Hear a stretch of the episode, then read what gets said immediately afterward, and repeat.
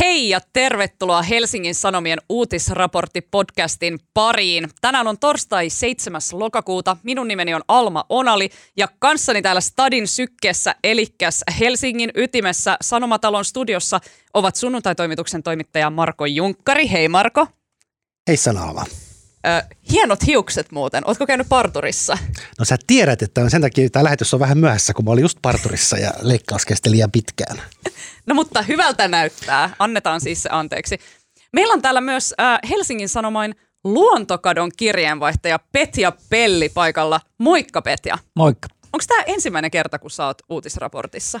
Ei, joskus me on ollut täällä Ranskaan liittyen viisastelemassa jotakin vuosia sitten.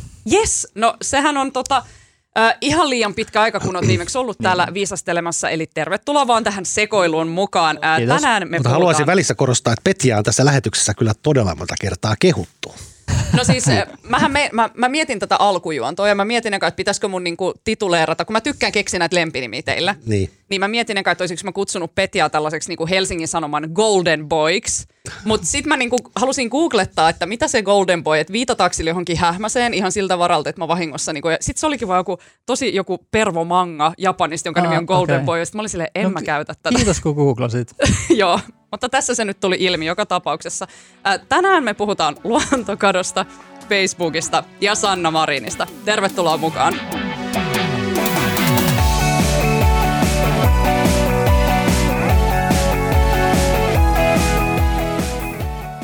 Hei Petja, sä oot aikaisemmin työskennellyt äh, Tukholman kirjanvaihtajana ja ulkomaan toimituksen esihenkilönä, mutta nyt sut on nimitetty luontokadon kirjeenvaihtajaksi ja sä aloitit sun työt syyskuussa. Ja sun tehtävänä on raportoida kuudennesta sukupuuttoalosta ja siitä, mitä lajien ja ekosysteemien ahdingolle voisi tehdä, niin Petja, kuinka masentavana sä pidät tätä sun uutta tehtävää? No aluksi mä olin tosi innoissaan, koska me ollut luontoihminen pienestä pitää ja lintuharrastaja. Ja aluksi oli vaan se innostus, että nyt pääsee keskittyä tämmöiseen aiheeseen, joka kiinnostaa. Mutta sitten niin jo, jo, ensimmäisten juttujen jälkeen, ja itse asiassa pari päivää sitten mä katsoin Netflixistä tällaista David Attenboryn dokumenttia kuin Breaking Boundaries, muistaakseni, jossa niinku just näitä planeetan rajoja käytiin läpi ja myös tätä luontokatoa, niin sitä katsoessa niinku iski se, että hetkinen, tästä voi oikeasti tulla, ihan, ihan oikeasti tulla henkisesti vähän rankka vuosi, kun tähän teemaan sukeltaa syvemmälle ja syvemmälle. Ja kuten tästä voidaan päätellä, niin luontokadosta kun puhutaan, niin kyseessä on ilmeisen tärkeä asia. Mutta mistä siinä oikeastaan on kyse ja miksi siitä on niin tärkeää raportoida? Uh, siinä on niin kyse siitä, että ihminen vie toiminnaltaan tilaa villiltä luonnolta kaikkialla maapallolla ja luonto ja luonnon monimuotoisuus kutistuu, kutistumista, että se trendi, trendi on laskeva ja se on tietenkin jo itsessään surullista, koska jokainen esimerkiksi sukupuutto on, on peruuttamaton ja siinä menetetään geeniaineista, joka on syntynyt miljoonien vuosien evoluution tuloksena. Se on ehkä se asia, mikä kuitenkin täytyy sanoa ensiksi, että jokainen elämänmuoto on niin itsessään arvokas ja kun sitä häviää, se on surullista. Mutta sen lisäksi ehkä se asia, mikä meiltä on niin kuin täällä kaupunkielämässä saattanut vähän unohtua, on, että onhan ihminenkin osa luontoa ja tätä elämän verkkoa. Ja jos me ei niin kuin tiedetä, missä se raja menee, että jos me heikennetään ekosysteemejä, että missä vaiheessa se alkaa todella lyödä meitä näpeille, mutta luultavasti se raja on tosi lähellä tai jossain määrin jo ylitetty. Että ihminen, ihminenhän saa luonnosta loppujen lopuksi melkein kaiken. Kaikki kaikki ruoka, kaikki se maaperä, missä ruokakasvit kasvaa, missä puut kasvaa, siellä on omat eliöyhteisönsä, puhdas vesi, kaikki mikroilmastot, missä me pystytään, ihminen, ihmisen on hyvä elää, hiilen sidonta, ilmastonmuutoksen torjumiseen, siis esimerkkejä on niin kuin, niin kuin loputtomasti. Että se, että me heikennetään lajeja, me heikennetään ekosysteemejä, niin se on tavallaan se uhkaava, uhkaava tekijä, että me oikein tiedetään, että missä vaiheessa me ollaan muutettu sitä niin paljon, että se – kostautuu meille itsellemme. Niinpä. Tästä, voinko mä esittää Joo. Tota, selitäs mulle Petja, kun sä oot luontokadon kirjeenvaihtaja, niin, niin siis onhan luontokadosta puhuttu iät ja ajat, sehän ei ole mikään niin kuin uusi mm. huoli, mutta tota, kun jos katsoo niin kuin politiikan kautta, niin, niin kyllä se tavallaan tämä ilmastonmuutoksen torjumiskeskustelu on niin kuin hallinnut ilmaa mm. tässä niin kuin viime vuodet ja ollut niin kuin politiikan semmoinen iso teema. Ja nyt luontokatoa jotenkin tuntuu, että se on vasta niin kuin nyt noussut politiikassakin ihan viimeisen vuoden sisällä. Miksi, miksi luontokadosta ei ole niin politiikassa puhuttu aikaisemmin? Osittain minusta tuntuu, että se syy voi olla nimenomaan se, että, että ilmasto on vienyt sen ilmatilan tässä niin kuin viime mm. vuosina. Et ehkä luonnon tietyllä tavalla se, mistä nyt puhutaan, niin se on aika paljon sitä perinteistä luonnonsuojelua, josta varmaan joku kymmenen vuotta sitten tai reilu kymmenen vuotta sitten puhuttiinkin paljon. Kyllä. Ja nyt se on tavallaan palannut agendalle, mutta että ehkä se, ehkä se ilmastokeskustelu on vienyt tila, mikä oli sinänsä ihan hyvä, koska se on ongelmana vähintään yhtä akuutti.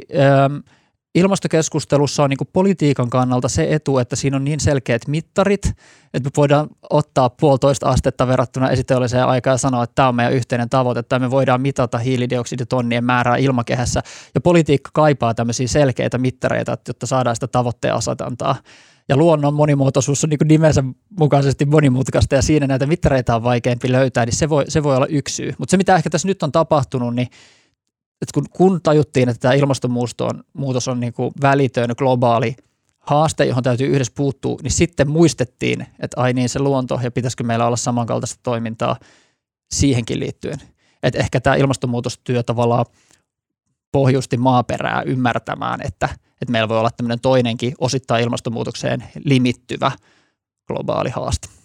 Niin, mulle tulee mieleen just se, että, että kaikki jossa, jossain määrin mun mielestä luonnonsuojelu ja ympäristöliike, kun ne Suomessa nousi vaikka 70-luvulla ja globaalisti, että se oli silloin kuumaa kamaa. Joo. Ja tosi monet asiat, mistä, Koijärvi-liike just, ja tosi monet asiat, mistä nyt puhutaan, että ne ei ole mitenkään uusia. Nimenomaan, vaan nämä asiathan on tiedetty ö, tosi pitkän aikaa. 50 vuotta sitten Rachel Carson kirjoitti tämän ö, Äänetön kevät, Silent Spring-kirjan. Ja niin kuin, että et, ö, nyt sitten tuntuu, että tämä tällä vähän niin kuin perinteinen luonnonsuojelu siinä mielessä, että, että, että aletaankin taas välittää jotenkin silleen jostain luontokohteista itsessään tai jostain öttiäisistä itsessään, että se on niinku tulossa takaisin. Onko tämä analogia tähän 70-lukuun ihan jotenkin hukassa tai mikä tällä kertaa on niinku erilaista tässä kierroksessa? Ei, ei semmoista hukassa, mutta se ehkä mikä tällä kerralla on erilaista on se, että jos, jos aikaisemmin kuitenkin ainakin niin kuin sellaisessa yleisemmässä poliittisessa keskustelussa luonto oli niin kuin yksi politiikan sektori tai se oli joku ihmisen ulkopuolella oleva yksi asia, jolle sitten kaikkien muiden tärkeiden asioiden jälkeen annettiin se joku minimäärä rahaa sille luonnonsuojelullekin. Että se oli niin kuin joku asia tuolla, jota suojellaan joku kummalliset yksittäiset lajit, joita sukupuutto yritetään estää. Mm. Ja nyt ollaan tultu siihen planeetan mittakaavan oivallukseen, että ei hemmetti, että, että ei luonto ole joku meistä erillinen, vaan se on meidän elinehto, se on meidän oma elinympäristö. Just näin. On, onko se muuten järkevää? Sanoisiko mä, onko kaksi kysymystä. Ensin tämä olennaisempi, niin minkä takia, kun sä oot vielä lintuharrastaja, mikä mulla oli, mä ilahduin suuresti, kun mä luin tämän sun lintujutun, missä olit siellä. Joo. Mun mielestä sun lintusuhde alkaa olla vähän epäilyttävää. Älä, oli, siinä ei mitään epäilyttävää. Tuli niin Suosittelen harrastusta kaikille. Mistä se johtuu, että tämä, tämä hömötiainen on niin tämmöinen vihreiden ikoni? Ne aina puhuu hömötiaisesta. Se on, var, se on aika hyvä tota, esimerkki, koska hömötiainenhan on niin kuin vanhan metsän tyyppilaji Suomessa. Ja se on paikkalintu, että se ei, se ei lähde talveksi oikein mihinkään sit kotimetsästään, että tavallaan että sen vähenemisestä ei voida ulko, ulkomaitakaan syyttää, ja se on jotenkin, no ihmisille, jotka vähänkään lintuja seuraa, niin se on ollut niin näkyvää, että me aloitin lintuharrastuksen joskus kymmenvuotiaana. Silloin hömötiainen oli meidän lintulaudalla punkahdella yhtä yleinen kuin talitiainenkin. Ja nykyään, niin kun mä lasken näitä vuosipinnoja, että kuinka monta lintulajia näin vuodessa, niin se hömötiaisen eteen saa jopa tehdä vähän töitä, että pitää oikeasti jostain etsiä se, vanha metsä. Se ei johdu sitä, että vihreät toistelee hömötiästä, että se kuulostaa niin hauskalta vaan. Vo, voisi, voisi johtua siitäkin, mutta se on varmaan, niin kuin, että eikö Suomessa kuitenkin, jos puhutaan luontokadosta, niin yksi kuin kuumimpia poliittisia perunoita on tietenkin tämä metsäkysymys, että miten me käytetään Kyllä. meidän metsiä ja hömötiainen on laji, joka kärsii vanhojen metsien vähenemisestä ja kelopuiden vähenemisestä, niin se on tavallaan sitten tällainen oiva mannekiini varmaan tähän metsäväittelyyn. Sitten niin varsinainen kysymys, mitä mä, mä olin siis tuolla vihreiden kesäkokouksessa joku aika sitten, joku viikko sitten, ja tota, siellä sitten vihreiden ryhmäjohtaja Emma Kari piti semmoisen pitkän, hän piti oman infonsa ja tavallaan luontokadosta ja niin kuin luontokatokärjellä. Ja sitten tota, sit mä jotenkin siinä yhteydessä kävin miettimään, että niin kuin, onko se niin kuin, kun se oli just ennen budjettiriihtä ja siellä oli valtavat ilmastoväännöt tulossa ja sitten hän nostaa toisen tämmöisen ison niin tavallaan rakenteellisen teeman vihreiden vaatimuslistalle, mikä sinänsä on ihan perusteltua, mutta onko se niin kuin järkevää puhua luontokadosta tämmöisenä niin kuin tämmöisenä isona globaalina ilmiönä. Miksi olisi helpommin puhua sitä niin kuin hömötiäisestä ja sitten tavallaan perinteisestä luonnonsuojelusta? Tuntuu, että tässä niin kuin tukehtuu, kun tässä on niin paljon kriisejä puskee päälle ja maailma tuhoutuu. Niin olisiko se jotenkin taktisesti järkevämpää lähteä enemmän siitä lähiluonnosta ja pienemmistä asioista liikkeelle? Su- Suomen politiikassa voisi ollakin taktisesti järkevämpää, vaikka niin kuin lopultahan ekosysteemitkin linkittyy toisiinsa. Ja siis mä oon sitä mieltä, että tämä YK luontokokous, joka nyt maanantaina alkaa, niin se on todellakin tarpeellinen, että sellaiset globaalit raamit tarvitaan, jos tämä niin kuin heikkeneminen halutaan estää, koska niin kuin luonto ylittää, ylittää rajat ja ekosysteemit linkittyy toisiinsa. Mutta tässä on kyllä se pointti, että – luontokadon torjunta voi olla hyvin paikallista ja se on niin kuin tavallaan siinä se hyväkin puoli, että biodiversiteetti, se on niin kuin nimenomaan, sehän on syntynyt siitä, että paikallisesti lajit on erikoistunut, siitä on syntynyt se monimuotoisuus. Mm. ja on monia asioita, monia populaatioita, joita me voidaan suojella vaan täällä Suomessa. Ja, ja positiivisesti ajateltuna myöskin niin kuin voi saada niitä paikallisia voittoja, että me voidaan jollain tietyllä alueella ihmiset voi päättää, että okei, pelastetaan toi, ennallistetaan toi suo tai tota, puhdistetaan tuo järvi tai suojellaan tuo yksi, yksi metsäala. Se on hirveän konkreettista ja sitten ihmiset voi retkeillä siinä samassa paikassa. Niin siinä mielessä poliittisen taktiikan kannalta voi tässä luontokaudessa voisi olla, voisi olla järkevää lähteä paikalliseltakin tasolta ihan totta. Niin, tai musta tuntuu vaan se, että jos poliittinen vaatimus on se, että pitää ennallistaa niin kuin valtava määrä Suomen metsiä ja suojella musta näitä lukuja enää puolet tai mitä se oli jonkun vuosikymmenen päästä, niin se kuulostaa vaan niin vaatimukset on niin isoja, varmaan perusteltuja, mutta eikö se olisi helpompi lähteä siitä yksittäisestä metsästä liikkeelle? Varma, varmaan niin kommunikaation kannalta. Mä luulen, että se, mistä on puhuttu, varmaan se 30 by 30 EUn biodiversiteettistrategiassa on tämä, että 30 prosenttia maa-alasta pitäisi jollain tavalla suojella vuoteen 2030 mennessä.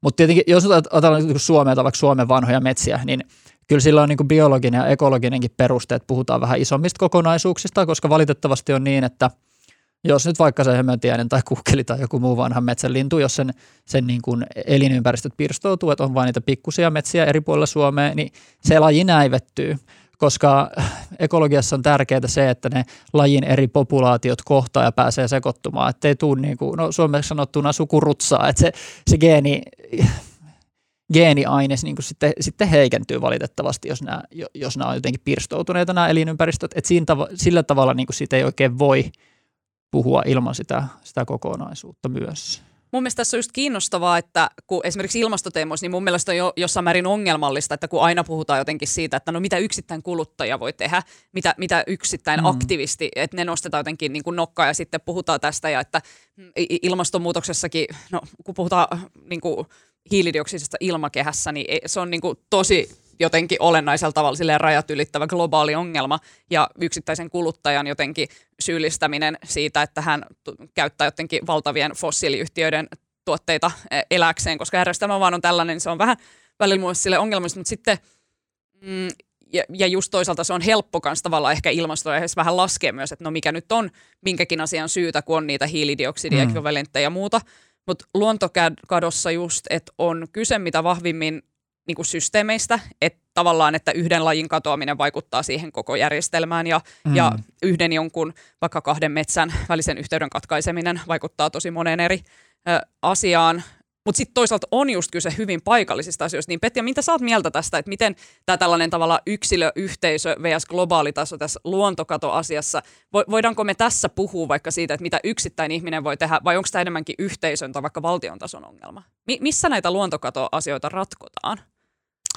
Oh, siinä tuli monta kysymystä. joo, siis tuli no, miljoona kysymystä. No, joo, kaikki, kaikki tasot mun mielestä samalla tavalla kuin ilmastotyössäkin. Ei, ei muista ehkä yksittäistä ihmistä kannata sille liikaa sormella osoitella tai syy, mm. syyllistää, mutta kyllähän toisaalta niin ihmiset haluaa tietää, että mitä he itse voi tehdä. Ja jos nyt joku, joku osallistuu johonkin lintulaskentaan tai joku tota, alkaa kasvissyöjäksi tai joku on metsäomistaja ja päättää, että pannaan osa metsästä jatkuvalle kasvatukselle tai vaikka suojellaan osa tai – tai jotain, kuka nyt mitäkin, joku osallistuu siihen, että, että toi viereinen suo, tota, että voisiko se ennallistaa. Tai, että, että kaikkihan se on, niin kuin, kyllähän ihmiset varmaan kaipaakin niitä keinoja, että miten voisi osallistua, mutta että ehkä ei sitä globaalia tuskaa kannata niin kuin vierittää sitä syyllisyyttä niin kuin yksilöiden, yksilöiden mm. harteille. Että kyllähän se on nyt ilmastotyössäkin nähty, että kyllä se politikoista sit niin kuin se muutos lähtee, että, että luodaan ne tietyt raamit ja se tietty näkymä ja, ja sen jälkeen yrityksetkin sitten – ja iso rahakin mahdollisesti seuraa sit, sitten perässä.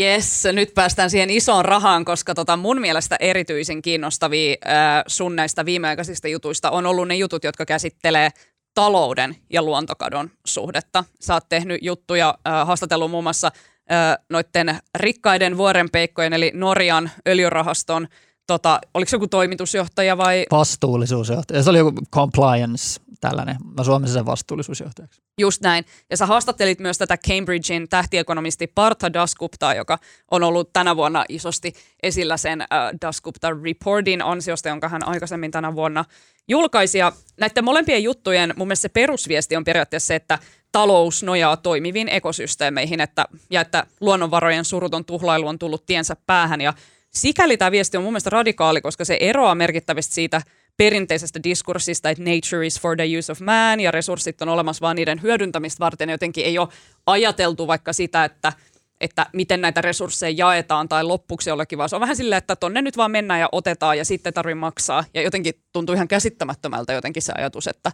ei ole jotenkin tämä saastuttaja maksaa periaate silleen kauheasti, tai nämä niin kuin luontovaikutukset ollut aikaisemmin ilmi, mutta tota, Marko, tuollaisena talousniillona, niin on, näet sä tässä jotain merkittävää paradigman muutosta? Näen ehdottomasti, mutta mua vähän se oli erinomainen se Petjan juttu tästä öljyn, Norjan öljyrahaston vastuullisuusjohtajasta, mutta kyllä mä niin samaan aikaan se vähän nyppisee. Eikö? Joo, musta se on niin kuin, tiedä, ajatuksellisesti on niin kuin yksi maailman suurimmista öljyntuottajista niin. ja kumminkin niin kuin, musta niin kuin, vaikka hän on varmaan ihan uskoasiassa, Petja tietää paremmin ja niin kuin varmaan siellä mietitään vastuullisuuskysymyksiä, mutta kumminkin se rahan lähde on niin kuin jotain Öljy, ihan muuta. Öljyä, mikä tulee meren pohjasta, saatana kyllä. siellä poro. Niin, niin Anteeksi, niin musta se vähän niin näytti kyllä valkopesulta niin kuin, tai tuntuista niin. juttua lukiessa. Niin, tota, ja siis onhan se öljy, Norjan öljyfundi, niin onko se nyt maailman suuri rahasto? Että se on, niin kyllä se, on. niin kuin... se on maailman suuri osakkeenomistaja. Se omistaa kaikista maailman pörssiosakkeista puolitoista prosenttia. Eli yhden osan niin kuin, omistaa koko maailmasta. No musta, mä voisin tässä samalla nyt mainostaa. Siis me, me järjestetään tämmöinen talouden puolustuskurssi ensi viikolla 13. päivä 10. mikä näytetään, striimataan hs.fiissä. Se on tämmöinen Hesarin ja Aalto EN tai Aallon kaupallisen tota, yhtiön yhteistyötä, tai jo siis seitsemäs kerta vai kahdeksas kerta, ja meillä on teemana itse asiassa ilmastonmuutos, ja se on niin kuin niiden, siellä on yritysihmisiä ja poliitikkoja, ja puhutaan koko iltapäivä ilmastonmuutoksesta, ja päätteeksi on puheenjohtaja paneeli, missä on Sanna Marin ja neljä, neljä muun suurimman puolueen puheenjohtajat, mutta siellä se niin kuin yksi iso teema tai kysymys, tai niin kuin Petja sanoi äsken, että niin kuin poliitikot tai valtiot ratkaisee, poliitikot ratkaisee ilmastonmuutoksen. Joo, näinhän se on, mutta siis samaan aikaan kyllähän tässä on tapahtunut siinä mielessä paradigman muutos, että moni yritys tavallaan enää se niin kuin ympäristöajattelu tai ilmastonmuutoksen torjunta, sitä ei yrityksessäkään mieletä enää vain kuluna ja kustannuksena, vaan se on niin kuin tavallaan liiketoimintamahdollisuus ja ne yritykset näkee siinä valtavasti bisnesmahdollisuutta ja moni kokee myös, että tavallaan nämä poliitikot ja valtiot on itse asiassa jarru siinä, että ne olisi valmiit tekemään Joo. ilmaston suhteen paljon enemmän, paljon ihan erilaisia asioita, jos taas tämä säätelykehikko sallisi sen. Että, tässä on niin kuin, että se ei ole vain näin, että poliitikot päättää, vaan kyllä itse asiassa myös yritykset ihan niin kuin kaupallisista syistä. Kyllä, ja, ja niin kuin yritykset tavallaan haluaa tehdä strategiaa ja tulevaisuuden suunnittelua kuitenkin niin kuin realistisin perustein ottaen huomioon kaikki tekijät. Et, et se, mikä minulle tässä oli jotenkin oivallusta tuottavaa tässä öljyrahastohaastiksessa ja ehkä varsinkin siinä Partha Dasgupta haastattelussa oli se, että eihän hän oikeastaan vaadi mitään muuta kuin, että oltaisiin rehellisiä tilinpidossa. Mm. Että jos meillä on niin kuin maailman yritykset, joilla käytännössä kaikilla jossain kohtaa tuotantoketjuun, niin siellä ne ekosysteemien tuottamat NS-ilmaiset palvelut on ollut niin kuin iso osa. Ja jos tähän asti meidän maailmantalouden kasvu on perustunut siihen, että me ollaan kupattu tyhjiin niitä luonnonvaroja, niitä peltoja, sitä maaperää on heikennetty, niitä metsiä on hakattu, niitä vesivaroja on viety, kaikkea sillä tavalla, että se ne, ne varat ei uusiudu, vaan ne vähenee. Ja ne on kuitenkin aivan merkittävä osa sitä taloudellista toimintaa. Ja sitten me ilmoitetaan, että hei, hieno kasvu. Ja, ja täällä on niin kuin tämä koko mm. perusta, jota me ollaan nakerrettu, ja me ei ole mihinkään merkattu sitä miinusmerkkistä Kyllä. merkkiä sinne tiliin. Meillä on alaskirjattu sitä. Et sen takia Dasgupta puhuu luonnosta pääomana, että hän haluaisi, että sekin – sekin merkattaisiin, että se olisi kansan, kansantaloudenkin tilinpidossa niin kuin realistisesti laitettaisiin, että okei, hienoa, teidän BKT on kasvanut, mutta samalla te olette tulevien sukupolvien sitä BKT-pohjaa nakertanut viemällä tätä luontopääomaa. Ja, ja tämän takia mun mielestä on niin kuin ihan tervet keskustelu, vaikka siitä niin kuin, totta kai herää tämä kysymys, että pitääkö nyt todella niin kuin luonnollekin antaa hintaa, että eikö se nyt ole korvaamatonta ja itseisarvollista ja miksi kaikki pitää mm. puhua niin kuin rahallisin termein. Mutta toisaalta mä ajattelen, että jos me nyt kuitenkin lähdetään siitä, tai hyväksytään se, että, että jossain määrin kapitalistisessa maailmassa eletään, niin olisi ehkä niin kuin ensimmäinen askel, että oltaisiin oltaisi sitten rehellisiä siinä, miten, miten asioita niin kuin hin, hinnoitellaan ja, ja miten tilinpitoa tehdään. On ja samahan keskustellaan nyt myös valtioiden tasolla, eli ruvettaisiin niin kuin antamaan eri, eri maiden tai Suomenkin luonnolle annettaisiin jotain numeraalisia arvoja, mistä voitaisiin laskea näitä erilaisia poistoja. Niin. Mä ymmärrän sen huolen, että joku saattaa olla silleen, että Aa, no mutta jos me laitetaan vaikka jollekin, en tiedä, pohjavedelle hinta, niin onko se sitten ostettavissa? Niin, tai että joku maksaa jonkun kompensaation. Niin, joku maksaa kompensaation. Tu, tu, tuhota jonkun laji. Kyllä, mm. mä, kyllä mäkin niin ymmärrän sen. Mm. Oh, mutta mun mielestä se pää, pääpointti, mikä, missä mä uskon, että se muutos on tapahtunut, kun mä nyt tuossa jo haukuin sitä Norjan öljyrahastoa. Mä vähän perun sitä, vähän, lisää vähän perun sitä, mutta kyllähän siis se musta tuntuu, tämä on ihan mutupohjalta, mutta musta tuntuu, että kyllä yritysten tämmöinen niin se vastuullisuustoiminto, joka aikaisemmin oli ehkä enemmän PR tai viestintää tai jotain muuta, just valkopesua, niin kyllähän se on musta yhä tiiviimmin, ei varmasti joka firmassa, mutta on myös integroitunut siihen itse bisnekseen. Että kyllä se kyllä on tavallaan kuuluu, se on, niin kuin, se on niin kuin heidän caseen kuuluu vastuullisuus monella tavalla, ehkä enemmän kuin aikaisemmin. Mut sitten se on mun mielestä niin kuin meidän tehtävä myös seurata sitä, että onko se aidosti vastuullista vai ei. Että se, että esimerkiksi joku yhtiö vaikka sanoo, että, että me myydään meidän hiilivoimalat ja sillä tavalla meidän bisneksen niin kuin tämä, ää, tota, jotenkin – hiilitase paranee, mutta Tai Fortum, joka ei, ostaa Saksasta ne. Niin, että jos ne ei tosiasiallisesti esimerkiksi sulje niitä voimaloita, vaan myy ne jonnekin muualle vaan, niin silloin tosiasiallisesti ei päästöt vähene mihinkään, vaan ne vaan pesee mm-hmm. sitä omaa julkisivuaan. Ja yksi ehkä kans, mikä on meidän toimittajien tehtävä niin pitää mukana tässä keskustelussa on aina niin kans se, että, että kuitenkin se kaikista tehokkain keino sekä ilmastonmuutoksen että luontokadon torjuntaa on niin kuin vähentää kulutusta, vähentää luonnonvarojen niin. kulutusta. Et, et ei niinku välttämättä se, että lähdetään siitä, että pysytään entisellä kasvuurilla ja muutetaan se kasvu toisenlaiseksi, vähemmän luonnonvaroja kuluttavaksi, mitä myös tarvitaan, mutta niinku monin tavoin vielä helpompaa olisi se niinku pyrkiä sen kaltaiseen talouteen, jossa kulutetaan vähemmän, no kiertotaloudesta puhutaan paljon, mutta siis ylipäänsä kulutetaan vähemmän, koska kyllähän tässä sitten tullaan niinku, siihen – mikä on ihan mielenkiintoista luontokadon torjunnassa, että, että isoilta osinhan, ilmastonmuutos tietenkin aiheuttaa luontokatoa, ja ilmastonmuutoksen torjunta on niin kuin usein luonnon suojelua ja luonnon monimuotoisuuden suojelua, mutta sitten on myöskin tilanteita, joissa niin kuin, kun me tehdään tätä tosi rajua energiasiirtymää, rakennetaan tuulivoimapuistoja, kaivetaan niitä, niitä akkumineraaleja ja muuta, niin kyllä sieltä, sieltä löytyy myöskin tilanteita, joissa sitten tietyllä tavalla niin kuin sen luonnon, luonnonkin kustannuksella tehdään sitä siirtymää, jos, jos halutaan, että se meidän – energian käyttö ja kaikki on sillä tasolla kuin ennen. Juuri näin, ja tä, tästä pääsenkin tähän, että kysymyksen, että kun tämä Daskupta esimerkiksi siinä sun haastattelussa sanoi, että elintasomme tulee laskemaan, jos luontokadon annetaan jat- jatkua, mutta mä just niin kuin luin sitä silleen, että hetkinen, eikö meidän joka tapauksessa pitäisi No elintason laskeminen vs. kuluttamisen vähentäminen, näin ei ole tietysti täysin verrannollisia asioita, mutta jotenkin tämä ajatus Kyllä siitä, se oikeastaan, että... ja sitä se oikeastaan se Dascuptakin niin. tarkoittaa, että itse asiassa niin anyway, tavallaan, että kun me laitetaan hinta niille asioille, joille me ei ennen olla laitettu hintaa, niin, niin. kyllähän se laskee meidän elintason. Niin siis nimenomaan, että, että kertakaikkisesti ei vaan vaikuta siltä, että meidän on mahdollista samaan aikaan estää luontokatoa ja syödä samankokoista kakkua, mitä me ollaan niin kuin jotenkin tähän asti aina syöty. Että jotenkin mm. kyllä sen kulutuksen on vaan jotenkin vähennyttävä. Ja no, Jani Kaaro kirjoitti Ylellä siitä just tästä niin kuin vihreän siirtymän likaisuudesta äh, kolumnin. Ja siitä tällä viikolla A-studiossakin puhuttiin. Mari Pantsar ja mm, sitten tämä eräs professori oli siellä kanssa puhumassa. Ja niillä oli sille niin kuin, ne pointit siinähän on niitä, että, että, että kyllä varmaan esimerkiksi Suomeenkin tarvitaan kaivoksia, jos me halutaan niitä mineraaleja, louhia niitä tuulivoimaloita ja aurinkopaneeleja ja muita äh, niin kuin autojen Ak- akkuja, akkuja, varten. akkuja varten. Mulle soitti eilen just yksi lukija Raahesta, 70 eläköitynyt mm. peruskouluopettaja, joka sanoi, että hänen lähellä on 12 tuulivoimalaa ja nyt on tulossa 17 lisää ja hän niin kuin kokee itsensä kyllä todella luontoihmiseksi, mutta silti hänestä tuntuu hurjalta se, että millä tahilla niitä tulee ja, ja miten niin kuin ne mitkään valitukset – ei mene läpi ja, ja niin kuin kansainväliset sitten tota, sijoitusyhtiöt omistaa niitä tuulivoimaloita ja hänestä tuntuu, että siinäkin on niin kuin uudella, uusi hänen näkökulmastaan niin kuin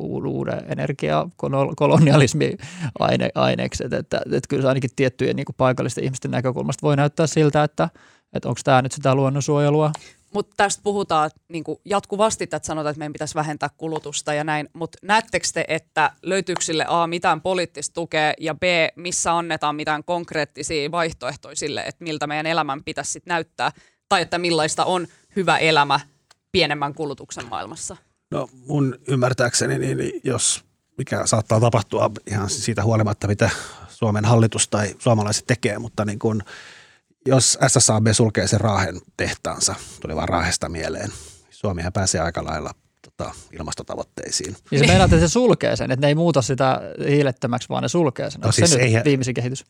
Ei siis, mitään ei ole päätetty, Joo. mutta siis SSAB, joka on suomalais-ruotsalainen yhtiö, ja se tavallaan hiilivapaa teräs vaatii valtavat investoinnit, ja ne valitsee, molempiin isoihin kohte- tehtaisiin sitä tee, jos ne tekee sen Ruotsiin, se voi Totta, olla, joo. siis tämä on mahdollista. Mutta joo, niin kun, ne saa sitten heti 7 prosenttia päästöistä pois. Niin, mutta jos miettii, niin kuin, missä on se niin kuin, hallitus Suomessa, joka niin kuin, jollain tavalla voisi hyväksyä sen, että pohjoisen Su- Suomen niin kuin, ehkä yksi merkittävimmistä työllistäjistä ja koko sen alueen niin kuin, tavallaan elinkeinon elinvoiman ydin suljettaisiin, niin enpä usko, että löytyy. Totta siinäkin dilemma. Mutta että tietyissä mielessä mulle tulee vähän mieleen tästä, että tämä tämän luontokadon miettiminen ja tämän kuluttamisen vähentämisen ja kaiken muun tämän, niin jotenkin, niin mulla vaan palaa ajatukset jotenkin sellaiseen, niin kuin, sellaiseen nostalgisen ajatuksen 70-luvulta, jota tietysti en ole itse edes elänyt, mutta olen silleen, että pitäisikö meidän kaikkia vaan enemmän villapaidoissa kävellä jossain suolla. Mä, mä oon elänyt 70-luvulla, se oli ihan kamala, ei kukaan halua sinne takaisin. Ja musta jotenkin elintason lasku, musta on ihan höpinää, että, että sitten kun se yleisellä niin. tasolla kuulostaa ihan hyvältä, että niin kuin, niin. Mutta niin kuin Almakin on vieläkin shokissa, kun Facebook oli kiinni kaksi tuntia. Niin. Mä en edes huomannut sitä. Mä en, tos, mä ehkä tuossa tullaan myös määritelmiin, niin kuin, että, mutta... jos, me tähän, jos me tähän asti ollaan määritelty elintasokin sillä BKTllä, mutta että eihän se tarkoita, että se on välttämättä niin hirveästi huonompaa elämää. Ja siis mulla ei nyt mitään vuosilukuja heittää, mutta sitä on katsottu, että, että, että niin kuin – nämä päästövähennykset vaikka ilmastotyössä, mitä nyt tarvittaisiin, että, että, että jos me palattaisiin, oliko se nyt tyyli, tai tämä ei luultavasti totta, mä heitän nyt vaan johonkin 90-luvun alun tilanteeseen rikkaismaissa, niin mm. sillä saavutettaisiin melkein kaikki tilante, niin kuin, tavoitteet, että ei, ei, ei, ei siinä niin kuin, mihinkään muinaishistoriaan tarvitsisi niin kuin, palata siinä kulutuksen tasossa. Mm. Niin, mikähän, mitenköhän suuri osa vaikka globaalissa sähkönkulutuksesta kuluu erilaisten Googlen ja Facebookin ja muiden serverikeskuksiin. Just näin, niinpä Netflixin kattomiseen, kuinka paljon niin. kuluttaa se. Suljetaan, suljetaan ennemmin ne kuin Raahen Raahen tehdas. No siis tässä me ollaan Suljetaan enemmän tähän. internet. Siis mä oon nimenomaan, siis okei, okay, tämä menee nyt taas aivan tähän mun ekoterroristihommaan, mutta mähän olin linkittämässä tätä Facebook ja sitten tätä luontokatokeskustelua yhteen nimenomaan sillä, että jos niinku suljetaan nämä serverit ja lähdetään pois sieltä verkosta ja niinku, niinku, et takaisin, takaisin luontoon, sano Russo, eikö niin? Takaisin mustavalkoiseen televisioon ja 70-luvulle. Jep. Tota, Petja, mä päästän sut ihan just menemään ja me jäädään tänne Markon kanssa juttelemaan seuraavista aiheista, mutta tota, mä nyt tässä mietin, että kun sä kerroit, että, että tai se on täällä meillä toimituksessa hyvin yleisesti tiedossa, että sä oot lintuharrastaja ja se on ihan sun lempipuuhaa ja sen ää, harrastuksen perässä oot varmasti myös nähnyt kaikki erilaisia paikkoja, niin mikä on sulle Suomessa sellainen luontokohde, joka on sulle jotenkin erityisen tärkeä tai rakas? Uh, jonka et ainakaan soisi katoavan. Okei, okay, Saimaa. Saimaa, Saimaan rannalta ja siellä, siellä kalastellut ja, ja lintuharrastuksen alkuaikoina niin yksi siisteimpiä juttuja oli seurata Puruveden rannalla niin arktisten lintujen syysmuuttoa, että et kyllä jotenkin niihin, niihin Saimaan maisemiin varmaan liittyy. Ihanaa. Hei Petja, kiitos tosi paljon, kun tulit tänne kertomaan tästä sun kirjanvaihtajuudesta. Tähän väliin voin vielä siis mainita, että nämä Petjankin kaikki äh, jutut löytyy sellaisen uuden sisältökokonaisuuden alta nimeltä HS-ympäristö. Ja sieltä löytää kaikki Helsingin Sanomien ympäristö, ilmasto ja luontoon liippaavat jutut. Ja Petja ei muuta kuin tsemppiä sinne kokoukseen maanantaille. Joo, missä, se, missä se muuten on? Niin, no mä en ole sinne siis menossa. Se, se on YK luontokokouksen eka osa niin kuin etänä Kiinan kun, kun mistä käsin, mutta suuri osa, osa osoitti just tämä etänä ja sitten keväällä on sitten se fyysinen osuus siellä Kiinassa huhti, huhti toukokuun vaihteessa. Mutta tosiaan maananta, maanantaina se alkaa ja me seuraan sitä sitten täältä käsin, että kyllä HS, hs.fiistä löytyy. Sitten keväällä varmaan matkustan sinne. Ja matkustan myöskin Glasgown ilmastokokoukseen, joka on eri, joka on nyt sitten marraskuussa, mutta seurailkaa. Yes. Kiitoksia Petjalle. Ja nyt me siirrytään puhumaan Facebookista, joka tietysti on äh, järisyttänyt maailmaa äh, tällä viikolla. Siis Facebook on ollut otsikoissa tällä viikolla hyvin epäsuotuisessa valossa ja ansaitusti, voinko tähän väliin sanoa, puolet maailman ihmisistä ilmeisesti käyttää Facebookin palveluja. Niihin kuuluu myös Instagram ja WhatsApp. Siis aivan järjetöntä, että mä en tiedä onnistuuko mikään yr- muu yritys. Varmaan kuin Coca-Cola on sellainen, että niitä varmaan, niin kuin niiden tuotteita varmaan silleen suurin osa maailman ihmisistä käyttää. Mutta tota, Tällä viikolla tosiaan ensin tuli esiin Facebookista paljastuksia tehnyt yhtiön entinen työntekijä Francis Hoggs. Hän tuli omalla nimellään ja kasvoillaan esille. Hauges vai Haugen? Okei, okay, ehkä Haugen. Haugenin mukaan Facebookin sisäiset selvitykset ovat osoittaneet, että yhtiön laatimien algoritmien logiikka tuottaa vihapuhetta ja itseinhoa käyttäjissään ja rahaa yhtiölle. Ja tämän kustannuksena on ihmisten ja erityisesti lasten turvallisuus, että Facebookissa voitot menevät ihmisten hyvinvoinnin edelle. Quel surprise! Mm, ja sitten alkuviikosta Facebookin palveluissa tuli jopa kuuden tunnin katkos, jonka aikana näitä palveluja ei voinut käyttää. Marko, kuinka pahasti sun pasmat meni sekaisin FBn käyttökatkon aikana? No mäkin mä ymmärsin äsken, koska sä oot nuorisoa, niin sä et käytä Facebookia, mutta en, en itse asiassa kyllä minäkään. Kyllä mä itse asiassa huomasin, että WhatsApp-viestit ei lähtenyt, sen mä huomasin. Joo. WhatsAppia mä käytän. Joo. Facebookia vähemmän. Mä en ole siellä vuosiin postannut juuri mitään. Just näin. Mutta siis musta toi on niin kuin, siis mun mielestä tämä, tämä nainen Haugen vai mikä se mm. oli, niin sehän, oli, sehän on puhunut tästä jo musta pidempään julkisuudessa ja se oli tällä viikolla tuolla Yhdysvaltain, olisiko se ollut senaatin kuulemisessa. Just näin, joo. Ja siis se oli, ja sitten se oli vielä hassu, nämähän eivät liity suoraan edes toisiinsa, tämä käyttökatkos, mutta tota, äh, niin kuin tapahtuma ja tapahtuminen eivät liity toisiinsa, mutta asiallisesti liittyy. Että onhan se niin kuin, tavallaan, jos, jos palataan sinne vuosi, vuosisadan alkuun tai tota, 1900-luvun alkuun, niin siis kumminkin siinä vaiheessa, jossain vaiheessa niin kuin, jossain vaiheessa myös havahduttiin, että esimerkiksi niin kuin rautatiet ovat julkista infraa ja se, että niin kuin yhtiöt eivät saa olla niin kuin liian, Rockefellerit ja öljybisnes ei saa olla liian suurta ja mm. jossain vaiheessa yrityksissä tulee niin kuin liian massiivisia niin kuin yleisen hyvän edistämiseen.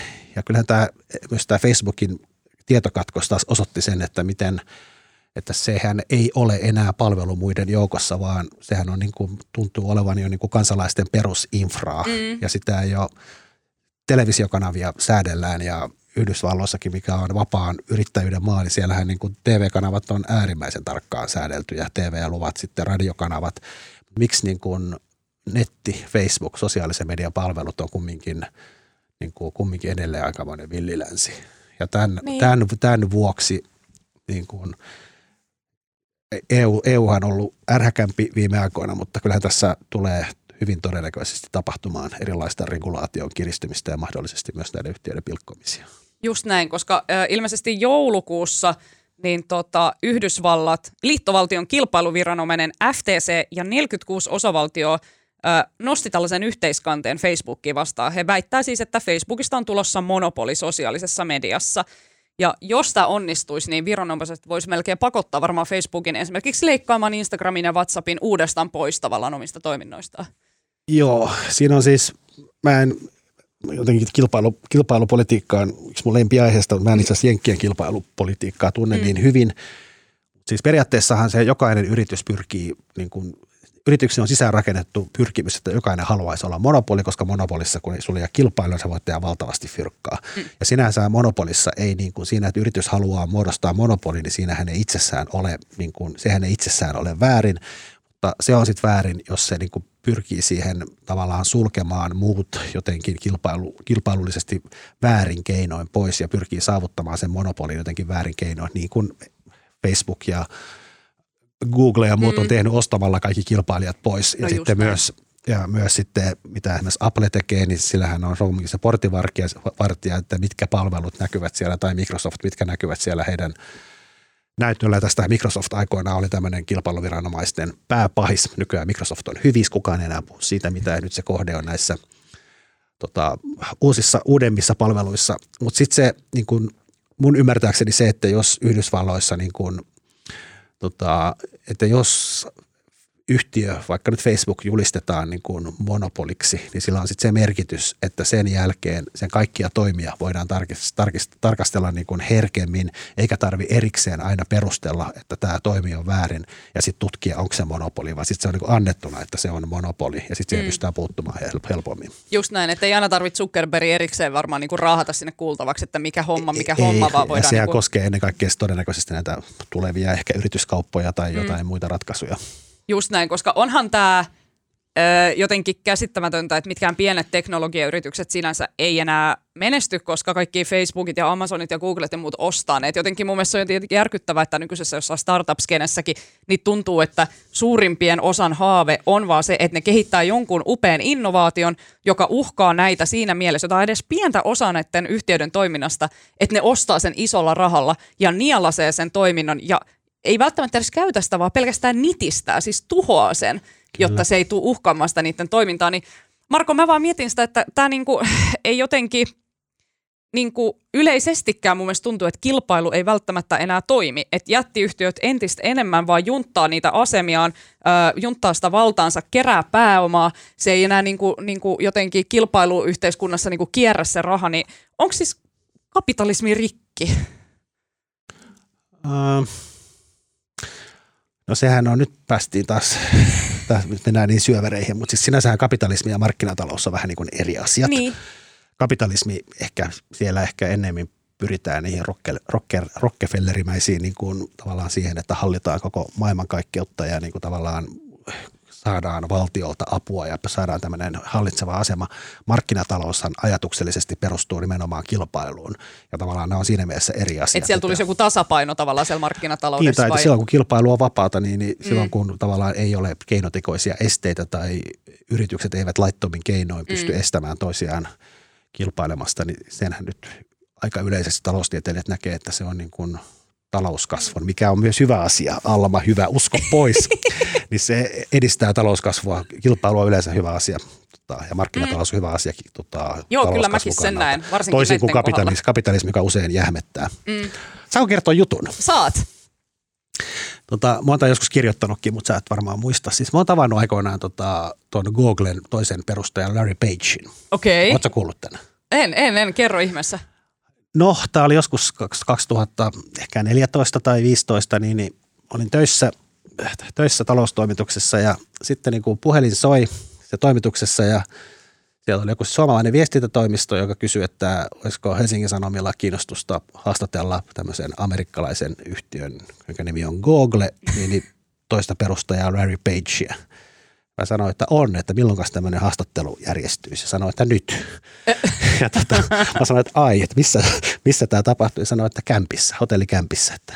Mm. No sitten meillä oli, toimitus oli moni pomo ja toimitus oli tyhjä ja mä sitten lähdin itse ravihölkkää kohti tota, kämppiä ja otin kuvaajan mukaan ja Tämä oli siis se vaihe, kun Google oli just listautumassa, niin oli tämmöinen silent period, eli hiljainen aika, että ne ei voinut kauheasti puhua Googlesta – Tämä oli niin kuin kuukautta paria ennen kuin se listautui Yhdysvalloissa pörssiin ja sit saavui Siis hetkinen, mikä oli vuosiluku?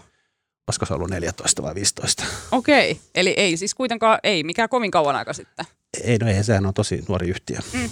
No sitten saavuin sinne, saavuin sinne kämppiin ja siellä istui siinä kämpin, siellä on semmoiset isot nojatuolit siellä aulassa, niin siellä istui tota, nuori mies, joka oli pukeutunut erittäin kalliiseen pukuun ja oli semmoiset kirkkaanväriset lenkkarit jalassa ja se oli sitten Larry – sitten istuttiin alas, puhuttiin varmaan niin kuin kaksi tuntia, me istuttiin siellä kämpin, kämpin siellä baarissa ja juteltiin ja oikeastaan niin kuin, se ei suostunut sitä yhtiöstä puhumaan, kun oli tämä silent period mm.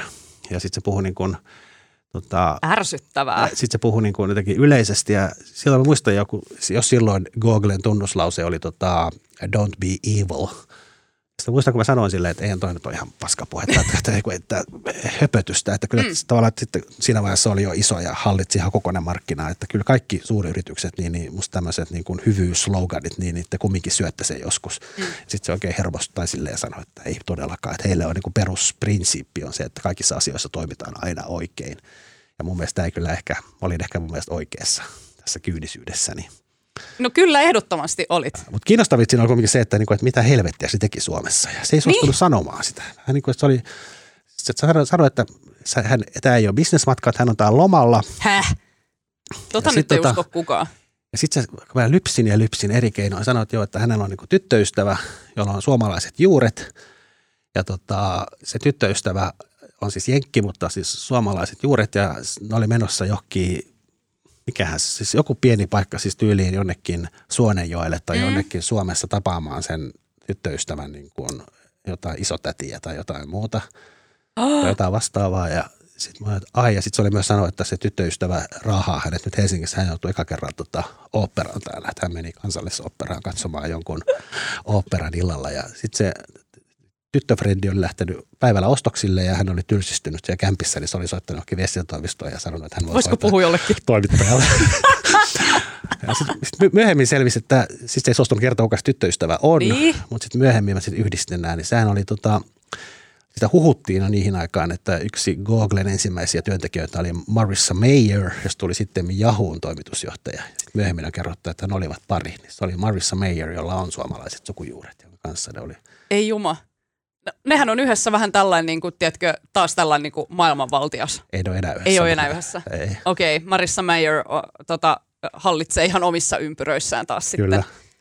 Wow. Mutta mä, Mut, olin, mä haluan korostaa, että mä nyt olin skeptinen jo silloin, mutta ei kyllä Larry Page kyllä mun skeptisyyttä paljon, paljon siitä piitannut. Niin, niin ja, ja tämä siis herättää mut vaan ajattelemaan sitä, että jotenkin mun mielestä tämä niinku Facebookin ja muiden toiminta on vaan siis kerta kaikkiaan jotenkin iljettävää, että jos nyt jotain niin kuin markkinataloutta pitää kannattaa, niin sitten mieluummin just vaikka silleen, että se vaikka toimisi, eikä tällaista jotenkin niin kuin – en tiedä, onko se markkinatalouden syy vai onko se enemmän, siis kyllä siis, siis on se Facebookin ongelma on kai se, että niin kuin, mitä nyt on näitä kauhuesimerkkejä erilaisista kriisialueilta, missä on tehty tavallaan Facebook, Facebookin sovellusten kautta niin kuin järjestelty kansanmurhaa mm. ja siellä ei tavallaan ne mikä ne eivät ole missään vaiheessa investoineet riittävän paljon siihen, että siellä olisi oikeasti ihmisiä, jotka syynäisivät niin sitä, sitä niin vihaviestintää tai sitten ylipäätään tämmöistä, ja onhan näitä vaalivaikuttamisesta niin paljon esimerkkejä, että siis, että kyllähän ne vois toimia luopumalla osasta voitoista ja ne voisivat myös rakentaa sen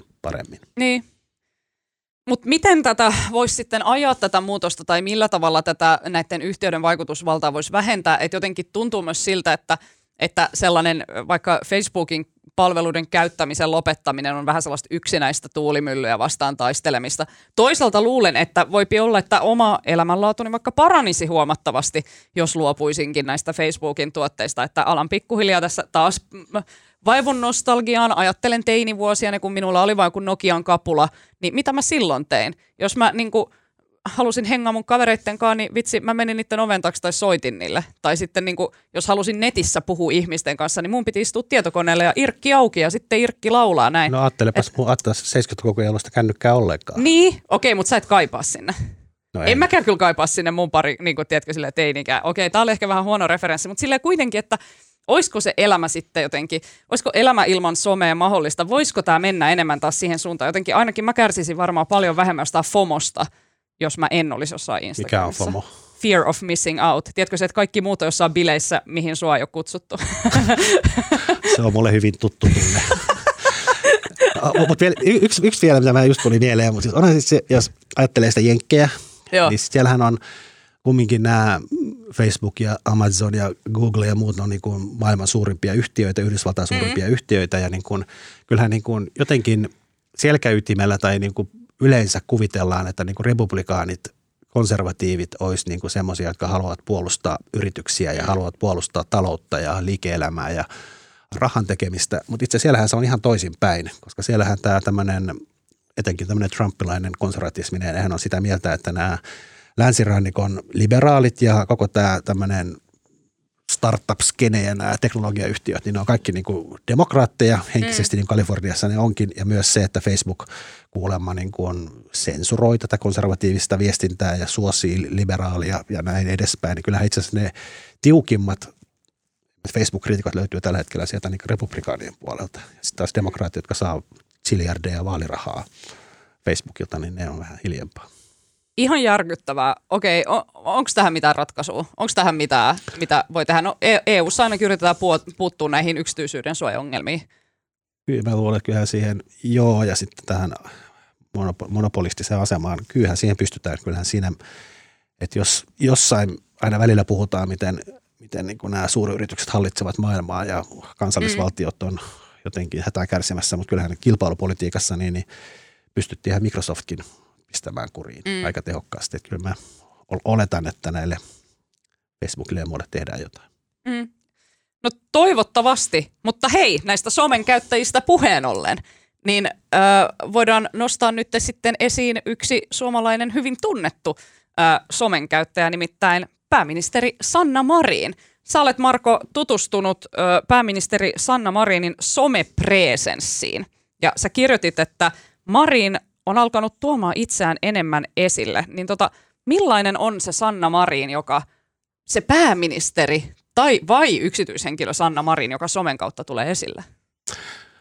Uh, mä tein siis sunnuntaina tästä jutun ja siis se tavallaan se jutun lähtökohtaan oli se, kun viime aikoina tässä syksyn mittaan on kirjoitettu siitä, miten Sanna Marin on, on niin kuin siellä Kallion trendibaarien terassilla ja somettaa, somettaa jotenkin enemmän kuin ennen ja on jotenkin tämmöinen, meillä on uudenlainen bilettävä pääministeri, joka tykkää olla somessa ja mainostaa siellä niin kuin nahkalaukkuja, nahkareppuja. Mutta sitten itse asiassa kun mä katsoin sitä, ja mulla oli itselleni yllätys, koska en ole mikään Instan käyttäjä sen kummemmin. Olen siellä, mulla on tili, missä yhtään kuvaa, mulla on monta sataa seuraajaa, enkä mä tehnyt siellä mitään. Mutta tota, katoin sitä Sanna Marinin Instagram, Insta on hänen se semmoinen ykkösväline, mikä on kyllä monen muunkin nuoren poliitikon, niin, niin tota, mulla oli kyllä suuri yllätys, miten niin kuin mä juttuun kirjoitinkin, miten tylsä itse asiassa sen Marinin Instatili on. Se on ihan, siellä on pelkkää semmoista pääministeri käy Kokkolassa ja pääministeri tapaa Vietnamin mm. päämiehen ja semmoista ihan pääministerikamaa ja siellä on niin kuin tosi vähän niitä semmoisia niin kuin Marinin, Marinin niin kuin tavallaan yksityiselämään tai henkilöön liittyviä postauksia. Niitä on, niitä oli kesällä enemmän kuin hän oli kesälomalla. Mm ja sitten toinen, mitä sitten on, mikä, sit on nämä tämmöiset tämä Insta Stories, nämä, jotka katoaa nämä videot, niin. onko se vuorokaudessa, Joo. mitä se onkaan.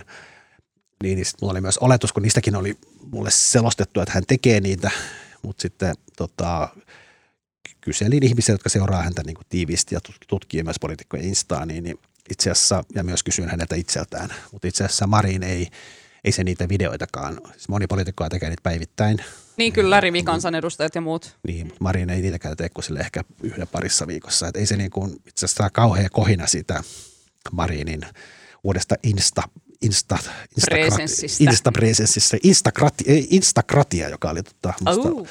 tota, jonkun mm. tota, Twitterissä keksimä termi, että ei se musta ihan täysin pidä paikkaansa. Että aika vähäistä se Marinin touhu kumminkin on, mutta vastaavasti silloin on siis puoli miljoonaa seuraajaa ja semmoista aivan fanaattista seuraajaa. Suuri osa tulee Turkista ja Intiasta jostain käsittämättömästä syystä. Silloin hän on ihan superjulkis Turkissa. Joo. Ja tota, onhan se nyt aika makeeta, että ja sitten kun katsoo niitä kommenttiketjuja, niin se on semmoista niin kuin ympäri maailmaa tulee ylistystä. Mm, mm. No sitä sä siinä kirjoititkin. Ensinnäkin mun täytyy sanoa, että mun mielestä se ei kuulosta kovin oudolta, että joku pääministeri on aika silleen low key jossain somessa.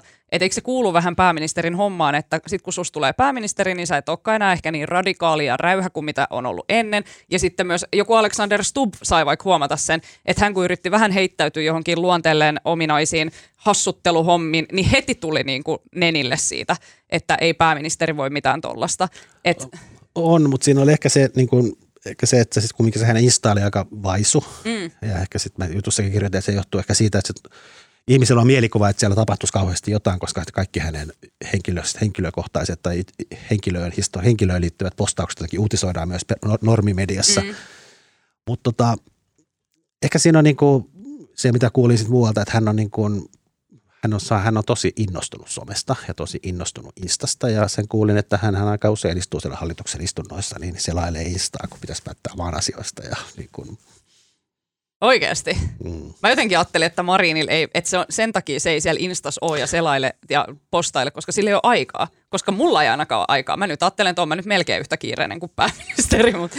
Ehkä tämä on vaan pane, pane, pane, poliittisten vastustajien Just. panettelua hallituksen sisältä, mutta kyllä hän on niin kuin, hän on tosi kiinnostunut ja siinähän nyt ei sinänsä somehan on tärkeä, Insta on tärkeä. Ja sitten niin, se, kyllä. Ja se, toinen, ja sit se yksi pointti, mikä siinä jutussa oli se, että niin kun, Sanna Marihan on ollut, oli jo viime kaudella oppositiopolitiikkona tosi aktiivinen Twitterissä ja aika ärhäkkä ja haukku siellä aina jonkun säännöllisen väliajoja, mutta sehän on loppunut ja mun mielestä niin Marinin Twitter-tililtä on hävinnyt kokonaan politiikkaa. Että se on niin kuin, sieltä ei voisi päätellä, että hän on politiikkaa, tai siis SDP-puheenjohtaja. Mutta onko tämä jotenkin poikkeuksellista, kun puhutaan pääministeristä, että onko edelliset pääministerit pysynyt jotenkin ärhäkköinä kommentoijina pääministerikausiensa aikana? Ei, mutta siis tämä musta muutos on tapahtunut niin kuin kumminkin vielä viime syksynä hän oli jo pääministeri. Mm, hän oli aivan. tosi ärhäkkä ja haukku siellä Petteri Orpoa harvasi päivä, niin, niin tota, se on loppunut. Onko pandemia vakavoittanut Marinin kriisin hoitaminen? Niin, mä en, se on musta hyvä kysymys. Ehkä se on myös, tai sitten toisinpäin, että, niin kun, että kyllähän niin kun, on tämä pandemia ollut ennen kaikkea meille kansalaisille raskasta, mutta ehkä myös pääministerille vähän raskasta. Niin, niin, tota, mä voisin uskoa. Niin, niin mä luulen, että tässä on myös jotenkin se, jotenkin näistä hänen, se, että se hengailee siellä kalliossa siellä tota, kuutosen terassilla, niin se ehkä myös johtuu siitä, että onhan se siistiä välillä päästä uloskin.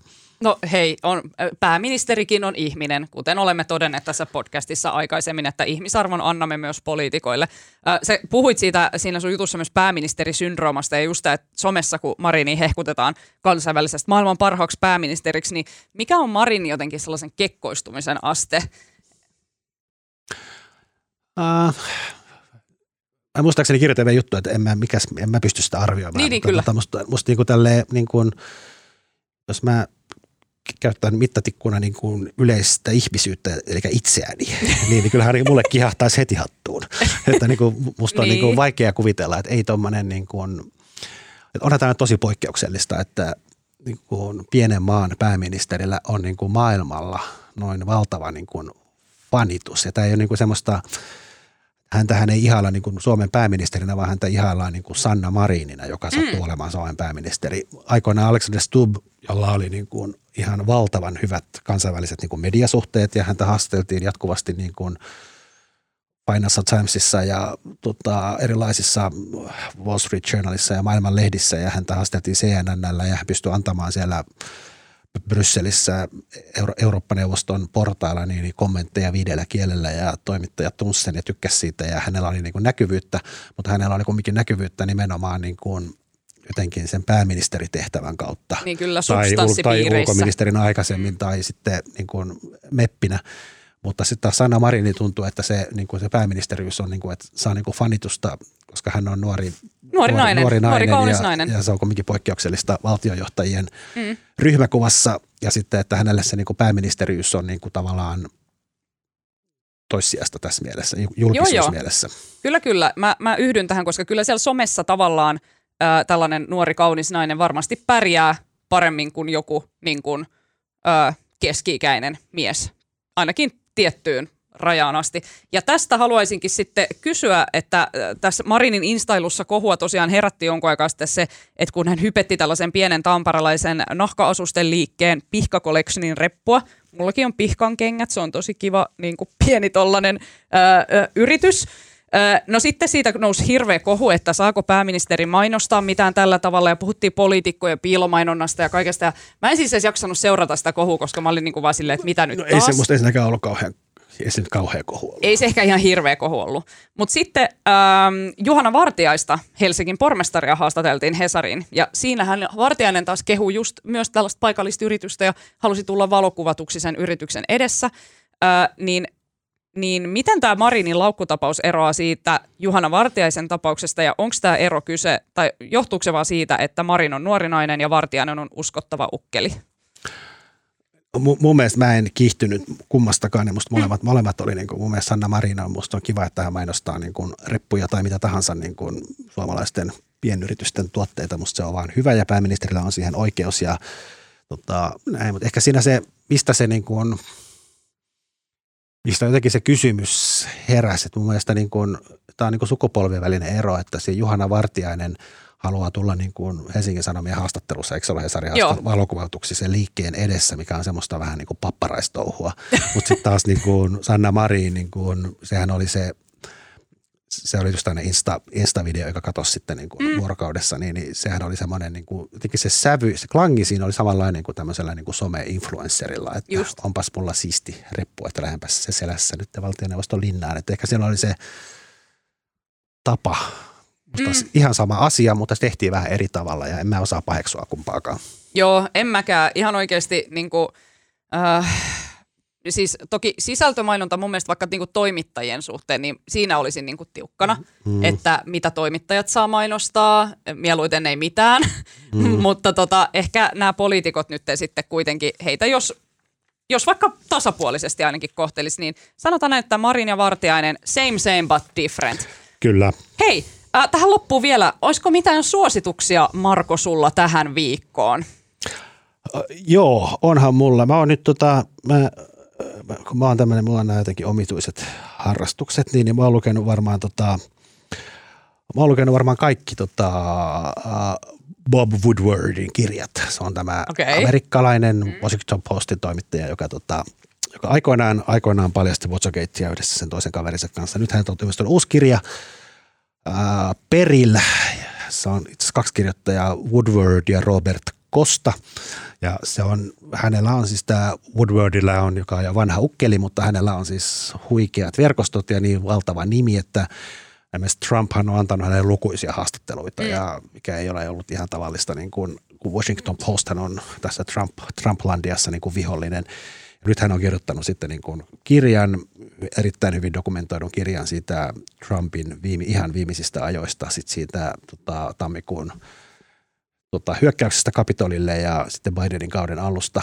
Ja se on niin kuin, en tiedä miksi musta, vaikka mä oon lukenut jo kaikki noin niin monta kirjaa ja juttua Trumpin viimeistä kuukausista. Aina niitä vaan jaksaa lukea ja jotenkin jaksaa sille mielessään pöyristyä, että ei, ei kai sentään no, toikin vielä, vaikka siinä ei ole mitään kauheasti uutta. Mutta onhan se niin kuin, sitä hauska lukea ja jotenkin taas huomaa sen, että kyllä Bidenin aika on niin tylsää, että ei jaksa enää niin kuin innostua. Niinpä. kauhistella näitä Amerikan presidentin tekosia, vaikka varmaan pitäisi. Joo, ei tosiaan. Mua naurattaa, jos mä välillä näen jota, katso jotain vanhaa TV-sarjaa, missä sitten sanotaan niinku, viitata vaikka johonkin Bushiin tai jotain tällaista, ja sitten siellä vähän pöyristellään. Niin sitten mä oon vaan silleen, ai vitsi, kun te ette edes tiedä, mitä on tulossa, että niinku, tämä ei ole mitään. Hei, tota, mä nyt voisin vaikka suositella sitten, tämä on, okay, on nyt vähän tällainen tylsä suositus, koska kaikki varmaan on jo kattonut sen sarjan, koska on kyse kuitenkin Netflixin kaikkien aikojen ilmeisesti katsotuimmasta sarjasta So Far. Mutta kyse on tästä korealaisesta Squid Game-sarjasta. Mä en ole itse vielä päässyt siinä loppuun asti. Yritän sitä säästellä. Mä oon aikaisemminkin tässä podcastissa mielestäni äh, suositellut korealaisia elokuvia. Ja mulla on nyt joku tällainen Aasia-kausi käynnissä. Mutta se on vaan ihan todella hyvin tehty. Mun mielestä on tosi virkistävää kuulla jotain muuta kieltä kuin englantia tällaisessa kuitenkin niin kuin isossa tuotannossa. Mielestäni ne näyttelijät on hirveän mainioita, tarina on hyytävä, ra- väkivalta on raakaa ja on sitten välillä vähän silleen paha katsoa, mutta se on myös sellaista jotenkin, mun mielestä se hyvin käsittelee kysymyksiä ihmisen moraalista, laumakäyttäytymisestä – mm, jostain niin kuin peliriippuvuudesta. Kaikki tällaisia suuria ihmisyyden teemoja nostaa esille samalla, kun se on ihan kunnon sellaista Battle Royale-viihdettä. Niin varauksella, varauksella suosittelen Squid Gamea. Oletko sinä Marko katsonut sitä? En ole katsonut. Joo, pitää ihan silleen mietit, että mikä se sun oma kestokyky on, niin sitten. Hei, kiitoksia paljon Marko Kiitos. Ää, tästä lähetyksestä. Kiitoksia vielä Petjalle. Ää, tänään meillä kaiken kuvan ja äänen ja mun hienon tekee Janne Elkki. Laittakaa palautetta at uutisraportti ja tota, ei muuta kuin oikein ihanaa viikonloppua kaikille ja ensi kertaa.